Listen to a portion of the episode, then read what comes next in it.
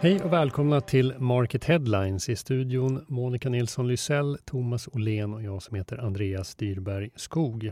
Veckans rubriker. Överraskningen på handelns mäktigaste listan, ICAs nya maktdoldis och robotar får skäll på lager tar och går direkt in på veckans mest lästa artikel och det är förstås handelns mäktigaste. När vi spelar in det här så har vi precis släppt hela listan på både market.se och dagligvarunytt.se och överst, vem hittar vi där? Monica? Ja, där har vi Willys eh, VD som eh, Willys som har gått eh, helt otroligt fantastiskt länge och senaste kvartalet var det ju siffror man knappt kan tro på. Mm. Thomas Evertsson etta. Vad, vad, känner ni för honom som vinnare? Ja, jag var ju med i din eh, jury Andreas och jag tycker mm. att det var ett eh, rimligt val och jag kollade snabbt med några i detaljhandeln efter det att du hade publicerat listan och de tyckte mm. att det var ett klokt val med tanke på hur detaljhandeln ser ut och framförallt dagligvaruhandeln. Ja, jag håller med. Jag sitter ju också i juryn med Thomas. Då. Det är en uh, lång process där. Man går in med, försöker ha ett öppet sinne och ett väldigt stort urval att jobba med som vi sen ska koka ner till, Det är hundra namn och viktigast utse eh, den som är vinnare. Men jag tycker att eh, det känns liksom i rummet när vi har fått fram rätt namn. Jag vet inte om du håller med, men eh, vi stöter och blöter ju ganska mycket. Det har ju varit flera namn som har varit aktuella, men eh, när vi sen kom fram till Thomas så kändes det klockrent. Och det brukar göra det varje år. Jag tror alltid när jag har varit med så har vi varit eniga i beslutet också. Så var det även, eh, även det här året. Nej, men det var ju som Monica sa, liksom, det är ju helt otroliga siffror som Willys har presenterat över faktiskt ganska lång tid. Och sen mm. eh, med toppen i år, då, första kvartalet och ja. helårssiffrorna 2022, det är ju smått makalöst faktiskt. Och mm. Tittar man även på GFKs mätningar så når Willys 60 procent av alla hushåll under ja. ett kvartal. Alltså, sex av tio handlar minst en gång hos Willys och det mm. var ju en utopi för ett antal år sedan bara.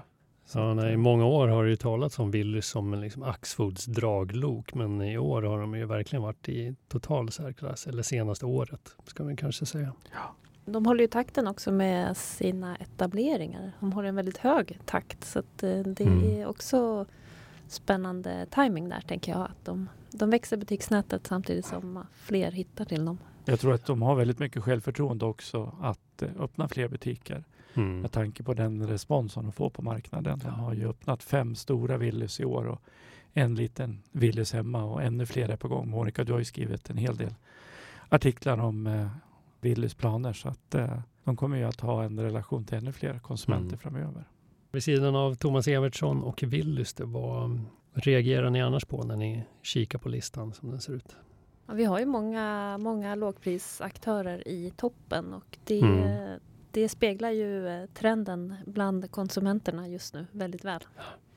Ja, listan är ju präglad av liksom det ekonomiska läget och eh, de trender som stärks och försvagas i detaljhandeln på grund av detta förstås. Eh, men det finns ju även andra än lågpris som utmärker sig i toppen. Till exempel Susanne Enbåge lyftes upp rejält i år efter en stark vår inte minst. Hon tagit ett par nya maktpositioner och och eh, levererar dessutom ett eh, rekordresultat med Lindex 2022.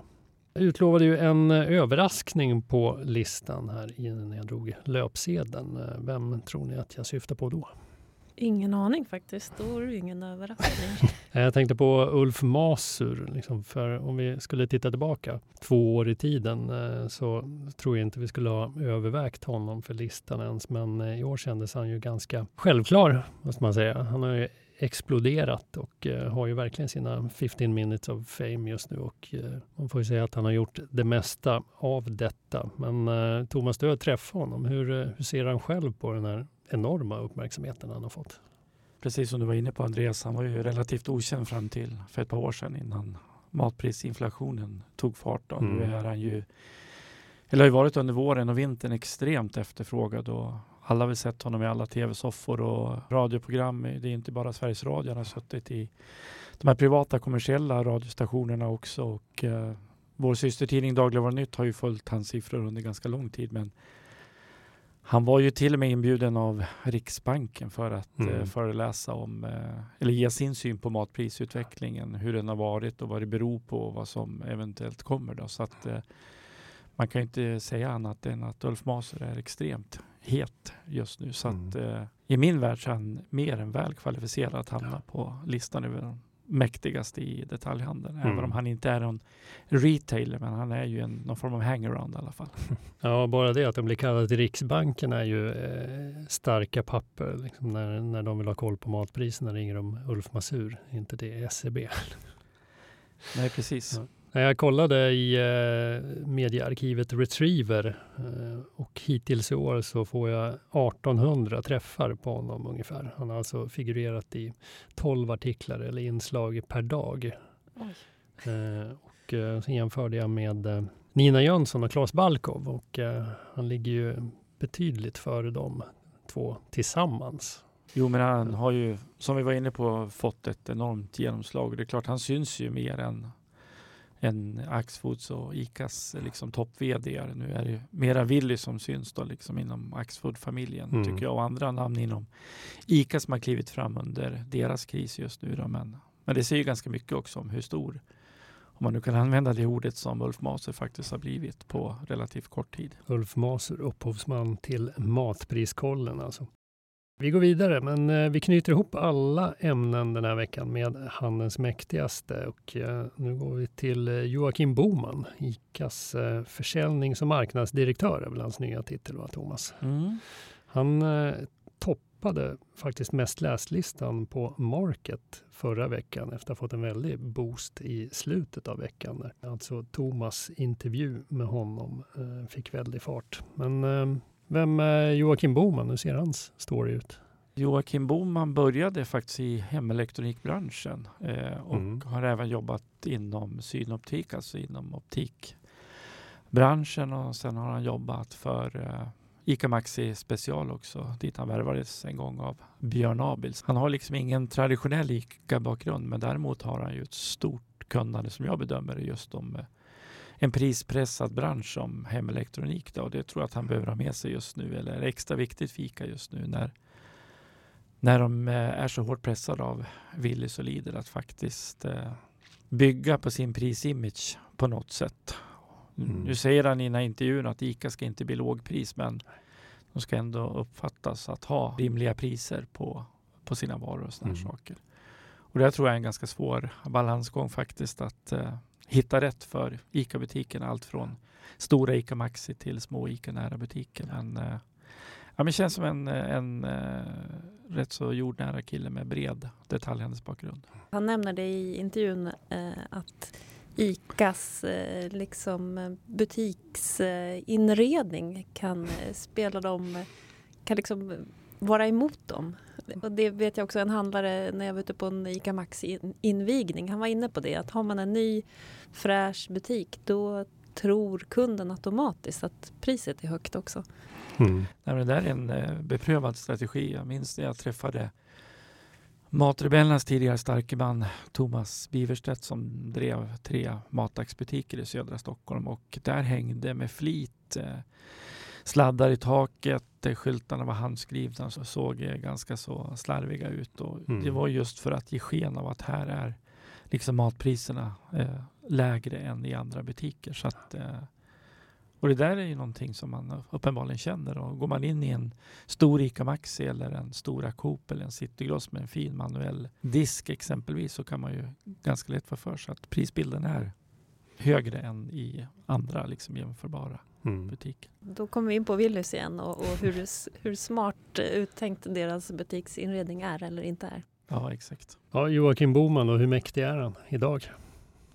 Nej, men jag skulle vilja säga att han är ju tvåa inom ICA Sverige eh, efter eh, Erik Lundberg som är ganska ny VD där som kom Mm. från Apotek Hjärtat förra hösten. Och, och Erik är ju, Lundberg är ju den drivande inom ICA som jag uppfattar i alla fall när det gäller prisoffensiven ihop med handlare och allting och att eh, Nina Jönsson som koncernchef har en lite en annan roll bakom. Hon är även ansvarig för liksom Apotek Hjärtat och Baltikum och ICA-banken och Mm. ICA-fastigheter och annat ytterst. Men Erik Lundberg är ju väldigt synlig och betydligt mer synlig än sin företrädare Anders Svensson. Vi får se hur eh, han klarar det uppdraget. Vi lämnar människorna och går över till robotar. Eh, robotlagret som företeelse är med bland handelns mäktigaste, men eh, känns som trenden har svalnat lite och den eh, tappar placeringar på årets lista. Kärleken till Dagabs nya robotlager har också svalnat lite på sistone. Va? Monica och Dagligvarunytt har hårdbevakat Dagabs nya lager de senaste veckorna. Vad är det som har hänt Monica?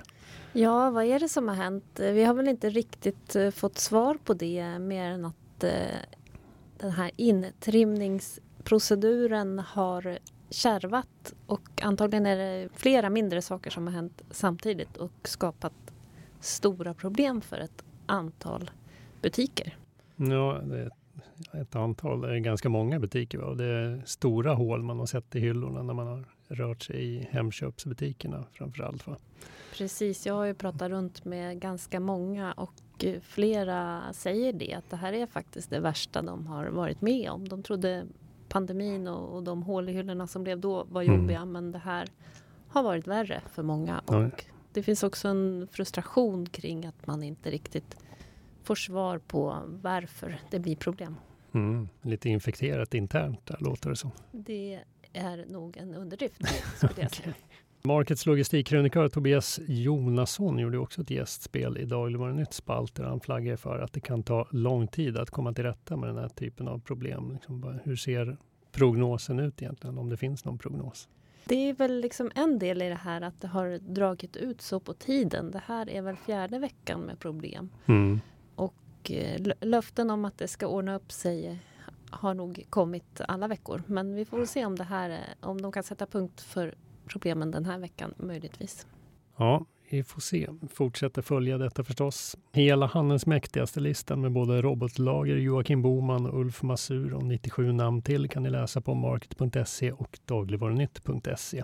Nu tar vi och rundar av för idag. Ni har lyssnat på Market Headlines, en podd från tidningen Market. Ansvarig utgivare Fredrik Svedjetun. Nu önskar vi alla trevlig helg. Just det, trevlig helg. Trevlig helg.